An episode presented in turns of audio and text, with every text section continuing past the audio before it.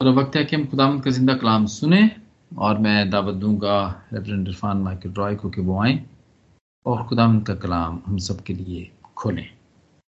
Thank you thank you very much मसीह में आप सबकी सलामती हो।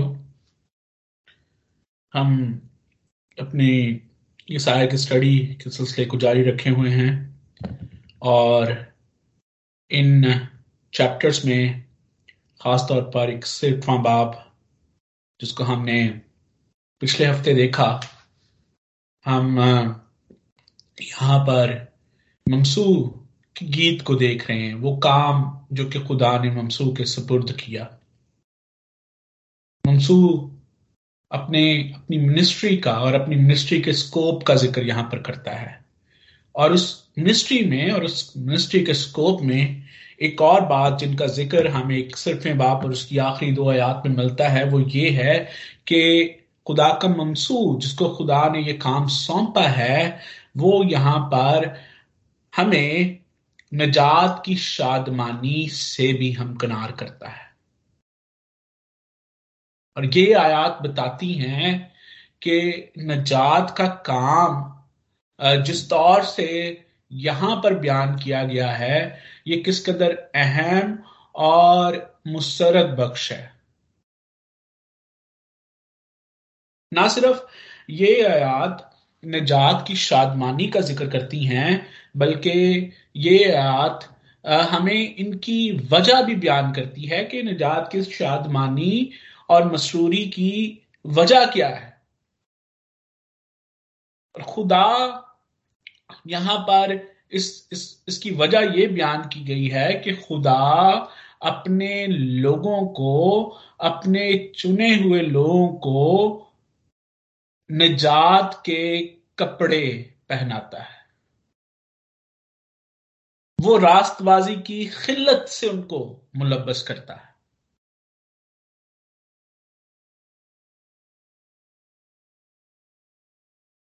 हम ईसा की किताब में कपड़ों की इलस्ट्रेशन के इस्तेमाल को पीछे भी देखकर आए हैं। और इन अबवाब में भी बारहा इनका ज़िक्र हमारे सामने आता है। और हम अब तक इस बात से बाखूबी आगाह हो चुके हैं कि कपड़ों की इस इलस्ट्रेशन का मतलब क्या है।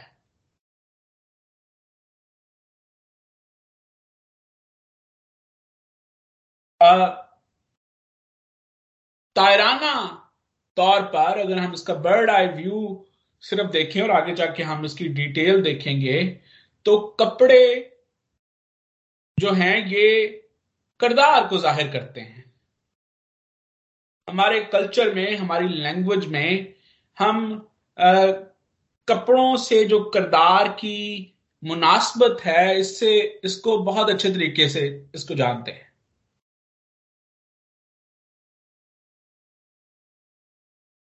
हम अक्सर ये मुहावरा इस्तेमाल करते हैं कि किसी को नंगा कर, करना। जब हम ये मुहावरा इस्तेमाल करते हैं तो उसका मकसद ये होता है कि जब हम किसी के करदार पर कीचड़ उछाल रहे होते हैं। किसी की छुपी ही बातों को जो है वो हमें, हम सामने लेकर आ रहे होते हैं। ये कहिए कि किसी के करदार पर जर्ब लगा रहे होते हैं।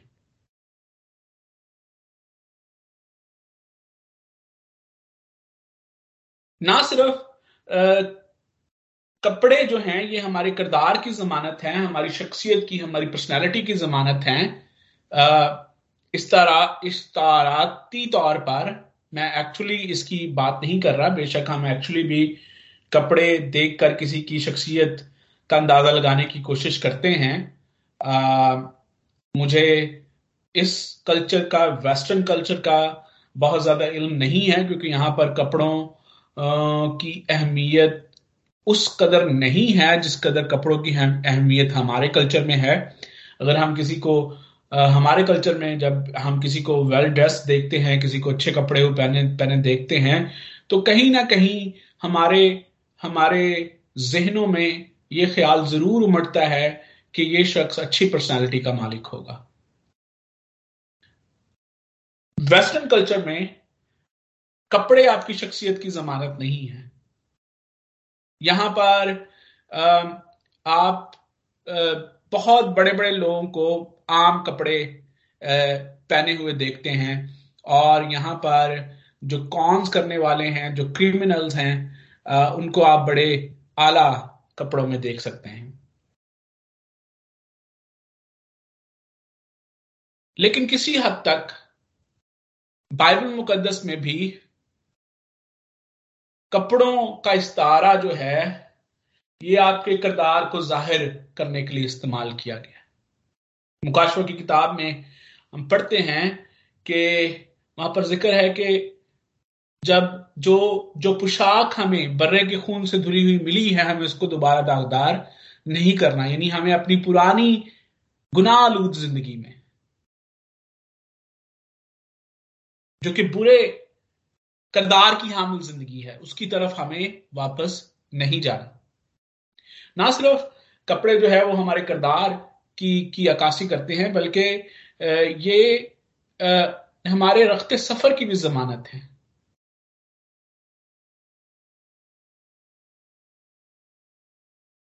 कि अगर आपने अपनी पोशाक मैली नहीं की, आपके कपड़े मैले नहीं हैं हमारा जो हमारा जो सूफी सूफी पोइट्री है उसमें हमें आ, कपड़ों का इस्तेमाल हमारे कल्चर में इस तौर से मिलता है।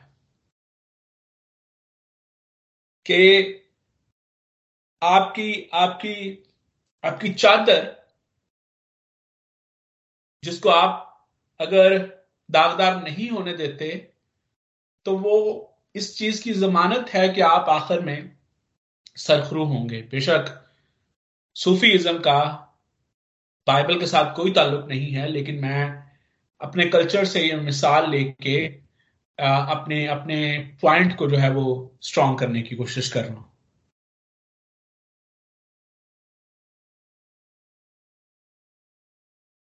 ना सिर्फ़ ये हमारे किरदार की जमानत है, इस बात की जमानत है कि हम हाँ ये हमारे रखते सफ़र को की जमानत है बल्कि इसके साथ साथ ये एक ज़िम्मेदारी को भी हमारे सामने लेकर को, को भी ज़ाहिर करते हैं।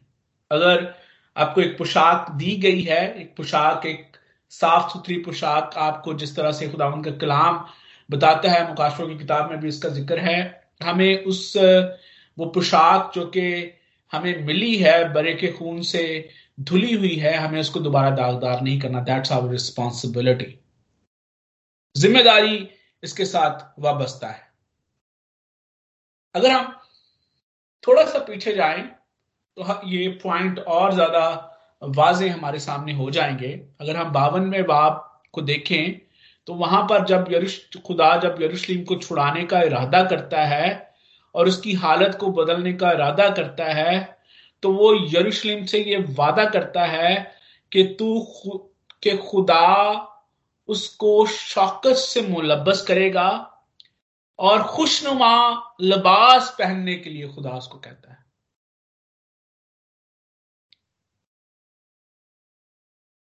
There is something going on which is so glorified ये इस कदर बड़ी बात है, ये इस कदर अहम बात है, ये इस कदर खुशी की बात है कि इसके लिए हमारे पास एक प्रॉपर लिबास होना चाहिए, खुशनुमा लिबास, जिसका ज़िक्र चाल, पीछे पीछे भी हमने देखा कि जब खुदा यरूशलेम को छुड़ाने का इरादा करता है, उसको, वो नींद से यरूशलेम उठता है खुदा उसको उस, उसको कहता है कि ये खुशनुमा लिबास पहन ले।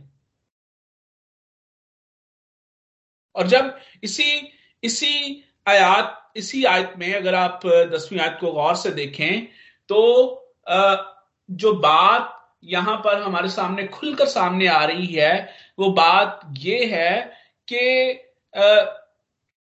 ये उसने रास्तबाजी की खिल्लत से मुझे मुलबस किया, जैसे दुल्हा सेहरे से अपने आप को रास्ता करता है और दुल्हन अपने जेवरों से अपना सिंगार करती है। Now we are going towards that point we are we know that ये एक ऐसी बड़ी खुशी की बात है। ये दुल्हा और दुल्हन के मिलाप का वक्त है। ये शादी की जियाफत है और इसके लिए दुल्हन को और दुल्हे की तैयारी की बात यहाँ पर की जा रही है। और जब हम शादी की जियाफत के मंजर को अपने, शादी के मंजर को अपने सामने लेकर आते हैं तो देन वी नो के दुल्हन और दूल्हा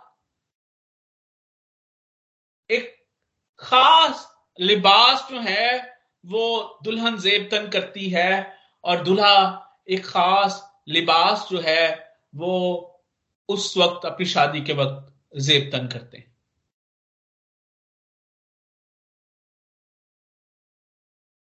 और वो खास खास लिबास, दुल्हन का वो खास लिबास, उसको बतौर दुल्हन आइडेंटिफाई करता है।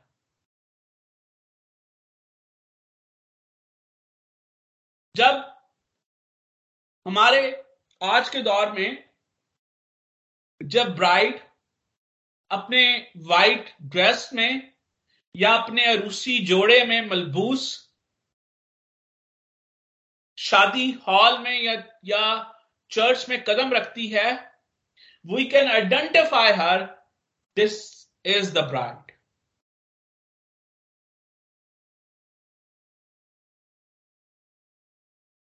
ये ये लिबास उस दुल्हन की शनाख्त है।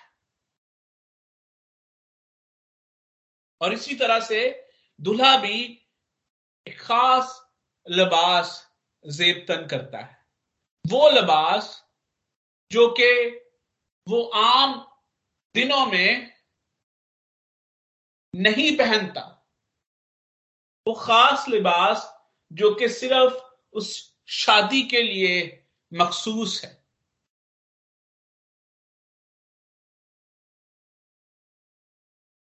अब ये जो नजात को जिस तरह से यहाँ पर पोर्ट, पोर्ट्रे किया गया है,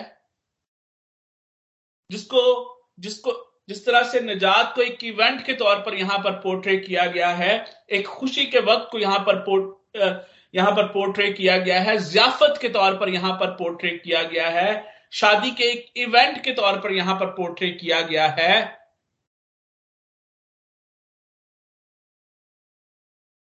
इस नजात के इवेंट के लिए, इस खुशी के इवेंट के लिए, ये जो खुशी और शादमानी का वक्त है, इसके लिए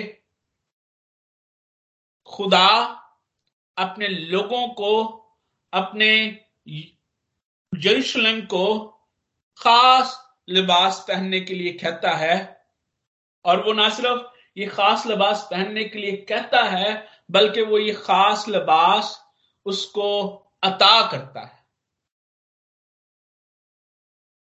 और हम पिछले अबवाब से भी इस चीज़ को देख रहे हैं और यहाँ पर भी इस बात इस बात को यहाँ पर ज़ाहिर कर दिया गया है कि ये जो शौकत का लिबास और खुशनुमा लिबास, नजात और रास्तबाजी के कपड़े हैं जो खुदा हमें खुद मुहैया करता है।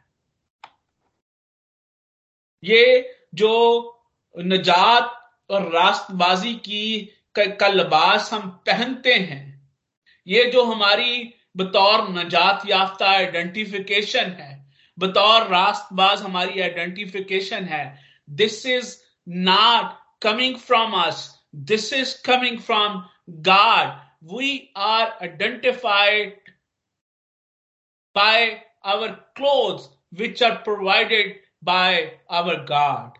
ये जो रास्तबाजी का लिबास और नजात का लिबास हमने पहना हुआ है, ये खुदा हमें अता करता है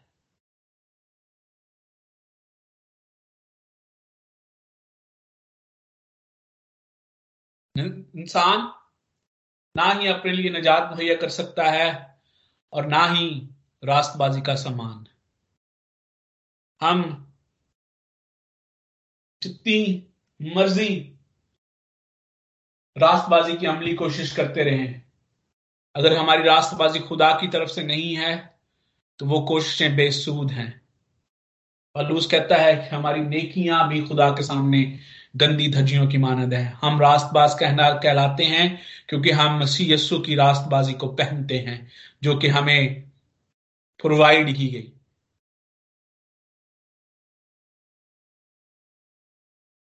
वो पेशाब जो कि बर्रा के खून से धुली, उसको पहनकर हम निजात याफ्ता कहलाते हैं। और ये ये बहुत ही अहम बात है, बहुत ही ज़्यादा खुशी की बात है।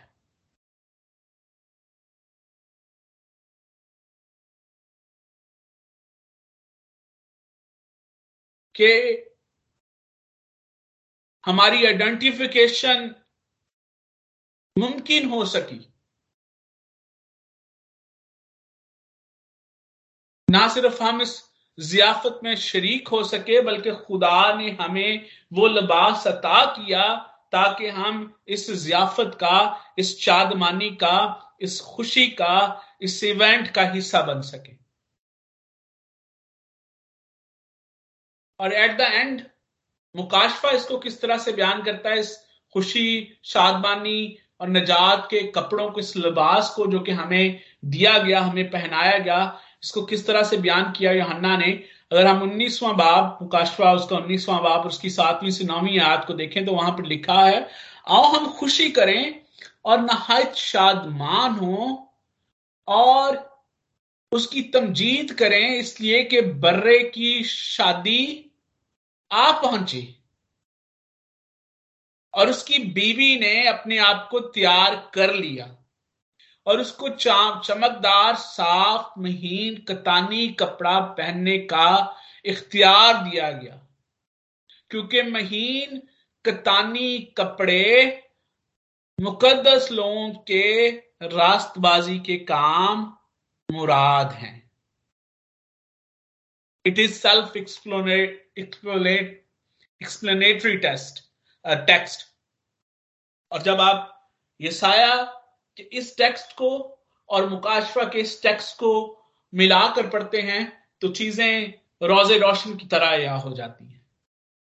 एंड इट कंटिन्यूज और उसने मुझे कहा कि लिख, मुबारक हैं वो जो बर्रे की शादी की जियाफत में बुलाए गए।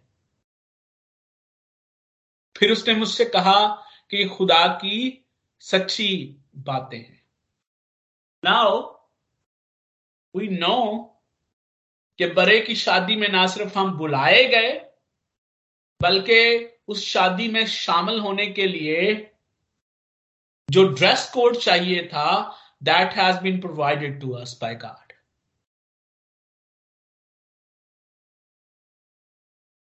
हमारी यहाँ पर दोहरी आइडेंटिफिकेशन है। We are part of this this event as a bride हम जो दुल्हन है, मसीह यस्सु की दुल्हन है, और वो वो लिबास जो कि दुल्हन को चाहिए, वो हमें प्रोवाइड किया गया।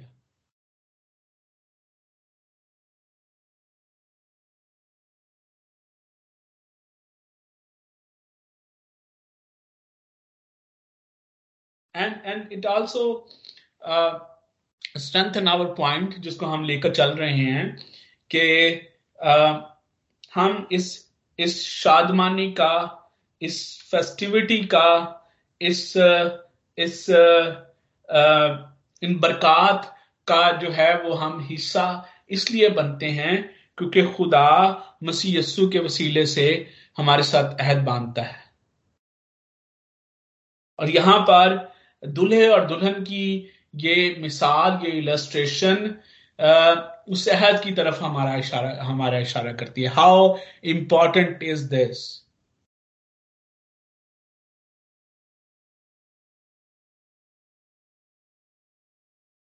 we cannot be part of that covenant जब तक वो लिबास हम नहीं पहनते। हम उस कवनेंट का हिस्सा नहीं बन सकते। एंड थैंक थैंक गॉड के खुदा हमें यहाँ पर बेयारा मददगार नहीं छोड़ता, बल्कि इस लिबास का, इस खुशनुमा लिबास का, इस शान शौकत के मलबूसात का इंतज़ाम हमारे लिए पहले से किया गया है।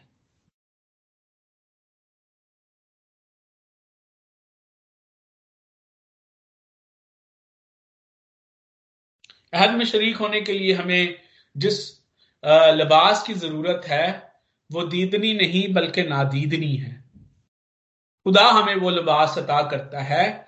हाँ हम किसी के करदार से इस बात का अंदाज़ा लगा सकते हैं कि वो नजात और रास्तबाजी का लिबास पहने हुए है या नहीं।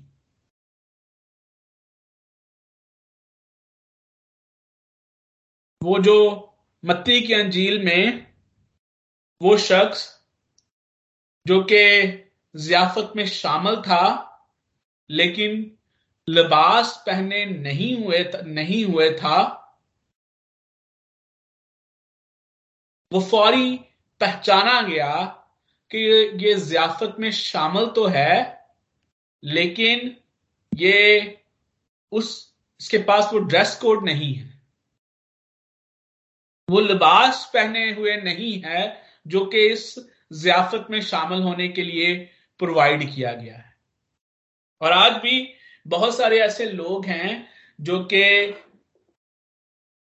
they are part of that जियाफत event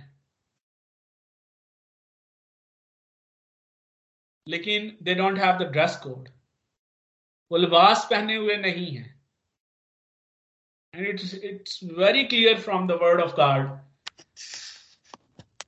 दस कुमारियों की मिसाल से इस बात को क्लियर किया गया कि वो जिनकी मछलें दुरुस्त हैं, वो भी शामिल हैं, और जिनकी मछलें दुरुस्त नहीं हैं, वो भी शामिल हैं। लेकिन इन द एंड एंटर कौन होगा? दूल्हे के पास कौन जाएगा? जिनकी मछलें दुरुस्त हैं।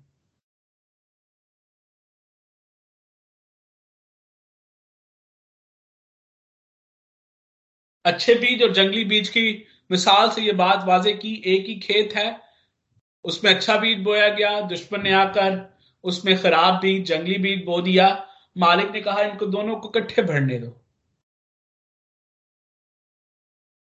जब तैयारी का, जब कटाई का वक्त आएगा, मैं काटने वालों से कह दूँगा कि जो जंगली बीज है, जो खराब बीज है खराब पौधे हैं, इनको अलहदा करके हमेशा की जो जलने वाली आग है उसमें डाल दिया जाए।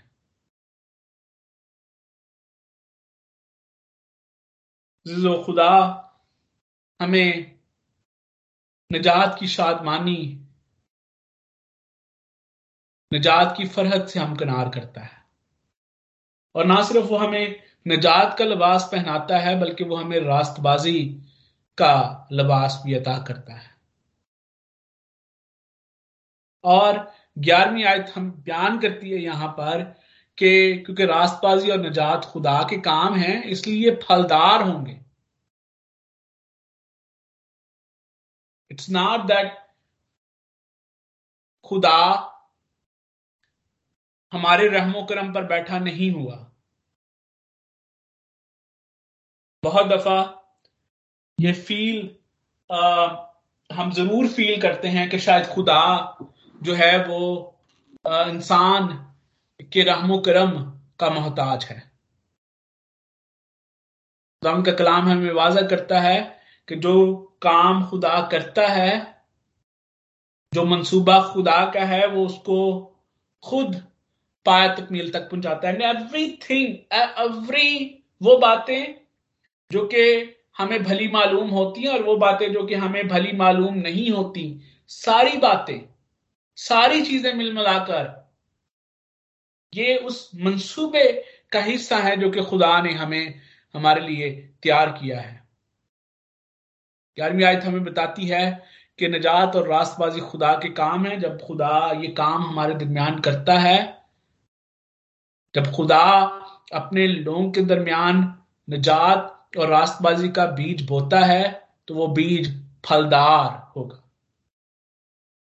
जिस तरह से खुदा ने मट्टी के अंदर पैदा करने की सलाहियत रखी है, और उससे नबतात पैदा होती है, उसने बागबान मुकर किए हैं, जो कि बागों के अंदर काम करते हैं और ये सलाहियत पैदा होती है कि उसमें जो कुछ भी बोया जाए वो उगे।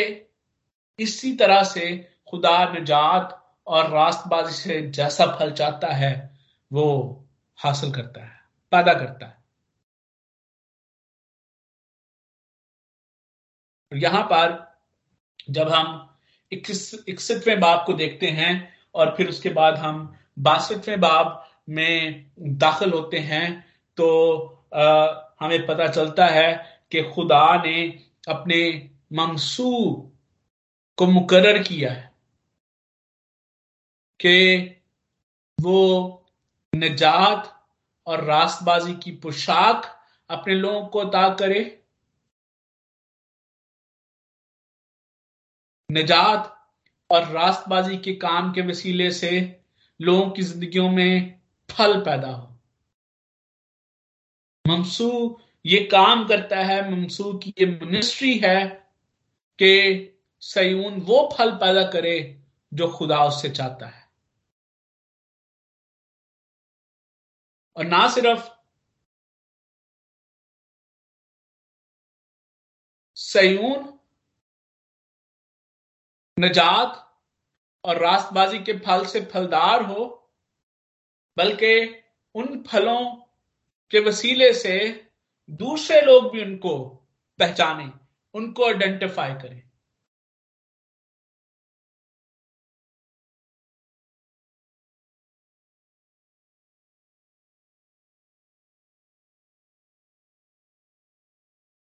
ये लबास, ये क्लोथिंग ना सिर्फ़ हमारे पहनने के लिए, हमारी खुशी और शादमानी के लिए है, ताकि हम उस जियाफत में, उस बर्रे की जियाफत में जिसका एहतमाम किया जा रहा है, हम उसमें शामिल हो सकेंगे। यह ना सिर्फ़ हमारे लिए खुशी और शादमानी की बात है, बल्कि ये आइडेंटिफिकेशन का भी ज़रिया है। इसके वसीले से दूसरे आपको जाने और पहचाने कि आप इस जियाफत का हिस्सा है।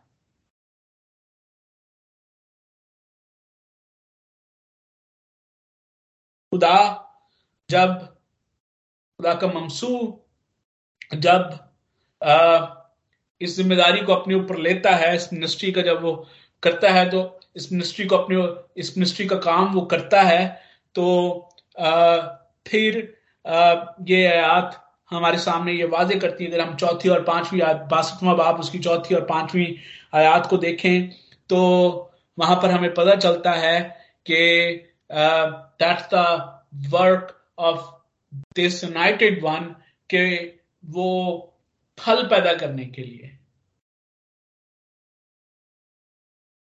क्या तब्दीली लेकर आ रहा है? और लिखा है कि तू आगे को मतरूका ना कहलाएगी, और तेरे मुल्क का नाम फिर कभी खराबा ना होगा। अब ये जो मतरूका बंजर छोड़ी हुई ज़मीन है, जिसके बारे में हमने पिछले अफवाब में पढ़ा कि उसने छोड़ दिया उनको, जंगली जानवरों के लिए बाढ़ हटा दी गई। क्योंकि तो अच्छे अंगूरों की थी, लेकिन जंगली अंगूर लगे। और वो पाकिस्तान छोड़ दिया गया। अब अपने रहम के वसीले से, अपने फजल के वसीले से, वो उस मतरूक का छोड़ी हुई बंजर ज़मीन की हालत को फिर तब्दील करता है। वो फिर उसी तरह से उसके गिर्द बाढ़ लगाता है। और फिर उसी तरह से उसके अंदर कोडी करता है, खोदता है उसको। और ना सिर्फ़ यहाँ पर हम ईसाई की किताब में पाकिस्तान की मिसाल के वसीले से बल्कि हम यहाँ पर ये साया हमें जो है वो उस ऐसी औरत के तौर पर भी सयून को पेश करता है जो कि छोड़ दी गई अपनी अपनी आ, अपनी बेवफाई के वसीले से। और अब खुदा फजल करता है रहम करता है और उसको दोबारा अपनाता है उसको उसको प्यारी और सुहागन का दर्जा दोबारा मिलता है। खुदा उससे खुश होता है। It's not because they were worthy they made themselves worthy it was because of his grace कि उसने उनके लिए वो इंतज़ाम किया कि उनके नंगेपन को ढांपा। वो नंगापन जिसका आगाज़ पागे अदन से हुआ। और अब क्योंकि उनका वो नंगापन ढांपा गया है। वो शर्मिंदगी जाती रही है। Now they are worthy enough कि खुदा उनसे खुश हो सके। और वो अब खुदा उसका स्टेटस बदल देता है। वो छोड़ी हुई से, तलाक याफ्ता से खामन वाली और औलाद वाली हो जाती है। That's how when God shows his grace खुदा इस तरह से तब्दीली लेके आता है। खुदा इस तरह से स्टेटस को बदलता है। खुदा माजी को बदलकर एक रोशन मुस्तकबिल अता करता है। वो एक खुशहाल हाल अता करता है। वो ना सिर्फ़ स्टेटस को बदलता है, बल्कि वो माहौल भी बदल देता है।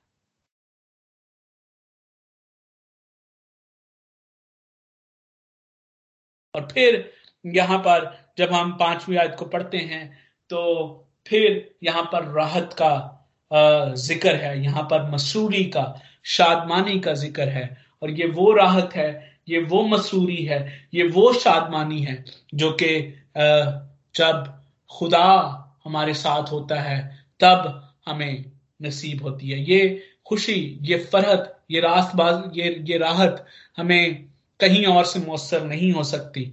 ये सिर्फ़ और सिर्फ़ खुदा से मिलती है।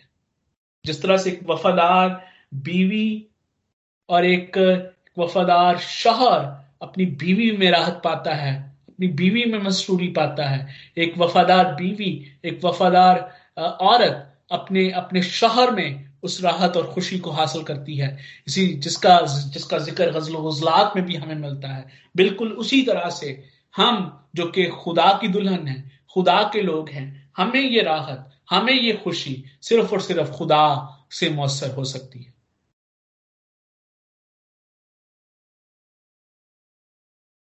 और फिर, खुदा किस तरह से माहौल को बदलता है?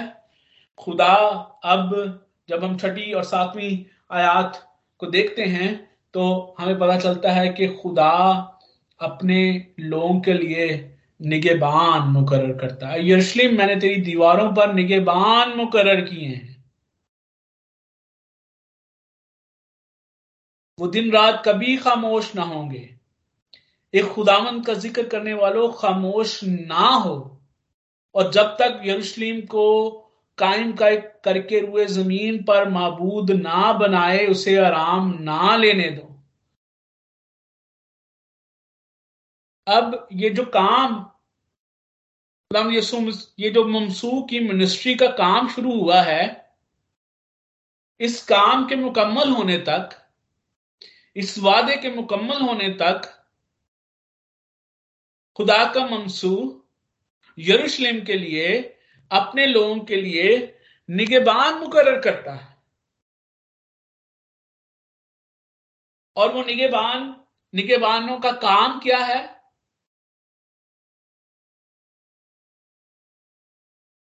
निगेबानी करें।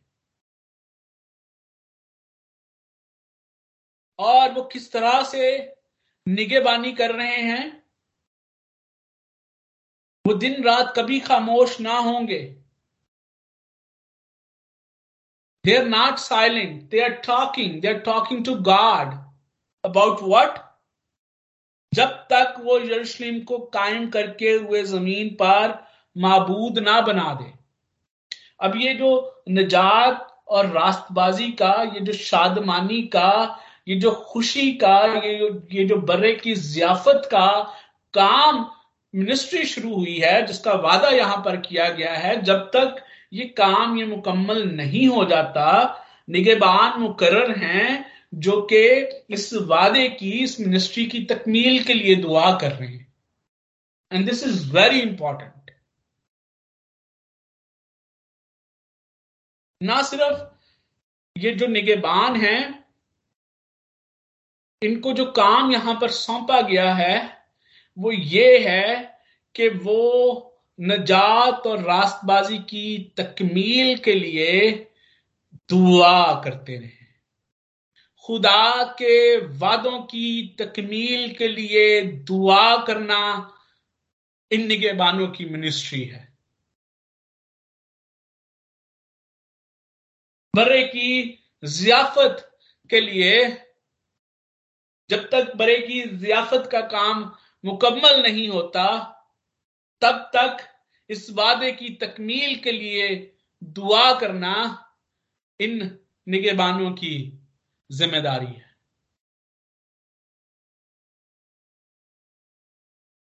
और ये यहाँ पर खुदा के लोगों के लिए एक दुआ करने का एक बड़ा ही ज़बरदस्त मकसद हमारे सामने पे लेकर आता है, ये आयात। हमें खुदा के वादों की तकमील के लिए दुआ करनी है, एक निगेबान के तौर पर। खुदा का कलाम बताता है कि ऐसे निगेबान भी मौजूद थे जो यसु मसीह की पहली आमद के वादे की तकमील के लिए। अब हमने पिछले हफ़्ते हमने देखा ministry has been divided into two parts पहली आमद के साथ जो उसकी मिनिस्ट्री है दूसरी आमद के साथ जो उसकी मिनिस्ट्री है। खुदाम का कलाम बताता है कि ऐसे निगेबान भी मौजूद थे जो यसु मसीह की पहली आमद के वादे की तकमील के लिए दिन रात दुआ में मशगूल रहते हैं। लुका की अंजील, उसका दूसरा बाब, उसकी छत्तीस से अठतीस आयात में अगर हम पढ़े, वहाँ पर हन्ना का ज़िक्र है, जो चौरासी वर्ष की बेवा थी और हैकल से जुदा ना होती थी, बल्कि रात दिन रोजों और दुआओं के साथ इबादत करती थी और वो उसके साथ और भी जो यरूशलेम के छुटकारे के मुंतजर थे, वो खुदा के वादे की तकमील के लिए उसका शुक्र करते हैं।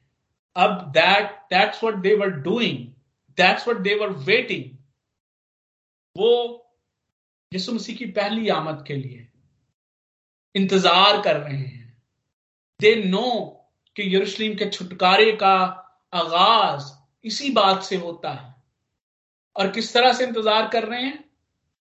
बतौर निगेबान मुकर्र हैं।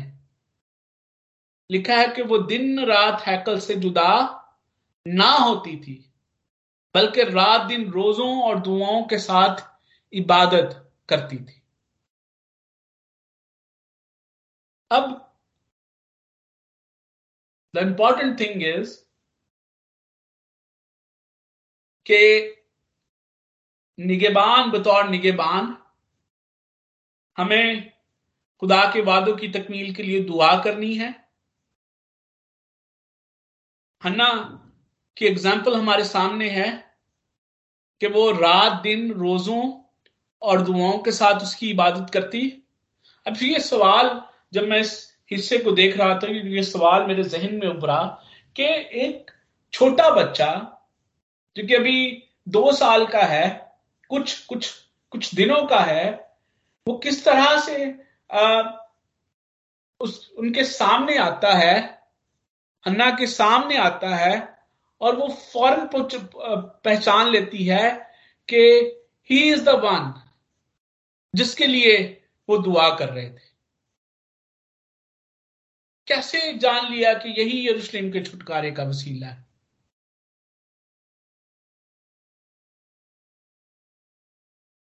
और फिर हमें पता चलता है कि ना सिर्फ़ वो रोजों और दुआओं के साथ खुदा की इबादत में मशगूल है, बल्कि वो उसी तरह से खुदा के कलाम के साथ जुड़ी हुई है। खुदा के कलाम को जानती है और उसकी उसकी वाकफियत में, उसको जानने में और ज़्यादा आगे बढ़ती है। जैसे ही उसको, उस बच्चे का और उस बच्चे के साथ जुड़ी हुई उन तमाम चीज़ों का पता चलता है। और वो तमाम चीज़ें जिनका ज़िक्र खुदा के कलाम में मौजूद था वो फौरी जान जाती है कि यही वो है जिसके लिए वो मुंतजिर थे। यही यरूशलेम के छुटकारे का छुटकारे का वसीला है। वो सारी बातें जो कि खुदा के कलाम में जुड़ी हुई कि में, में दर्ज थी और यसु मसीह के साथ जुड़ी हुई थी।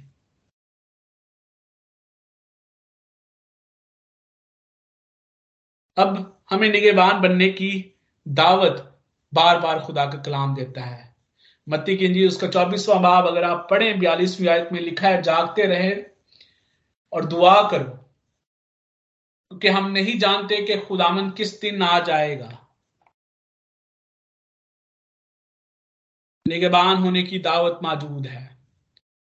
अगर हम निगेबान बनना चाहते हैं दुआया निगेबान, हमें हन्ना के तरीक को अपनाने की ज़रूरत है।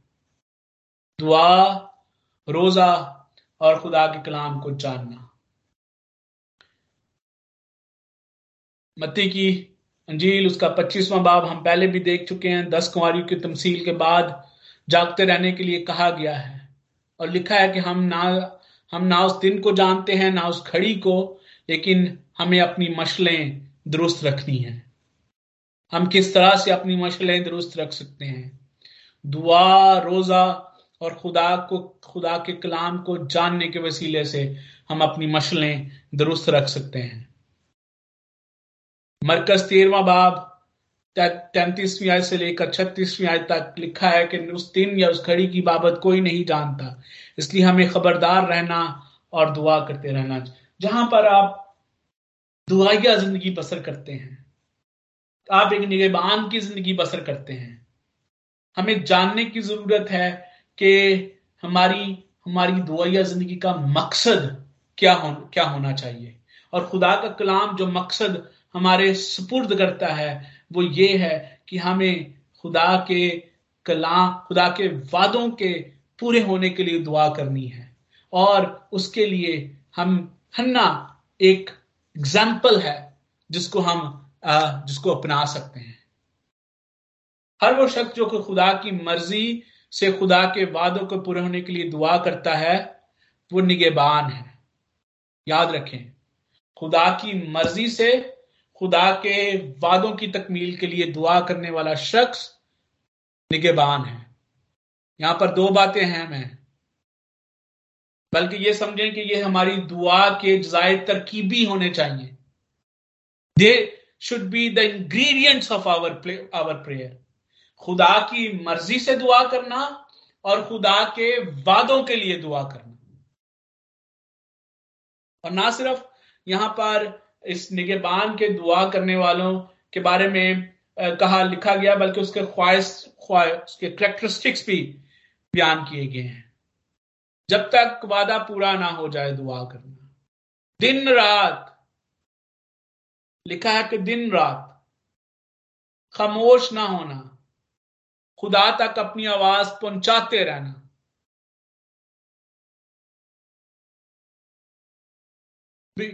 To be verbal and it's not that कि हम बहुत ऊँची ऊँची दुआएँ कर रहे हैं, या लोगों को दिखाने के लिए दुआएँ कर रहे हैं। खुदा हमारे अंदर का हाल जानता है।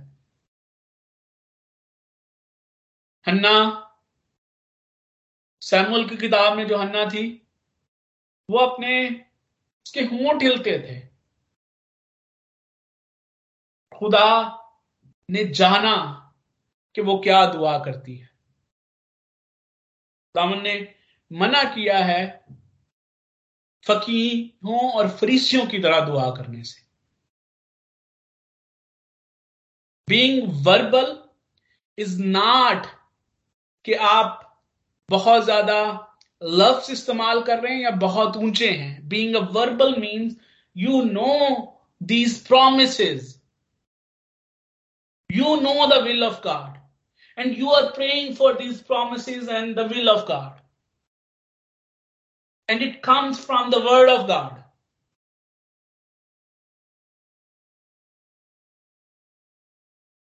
इसका दूसरा रुख ये भी है कि अपने आप को डिसिप्लिन करना दुआ में। दुआ का जाब्ता अपनाना।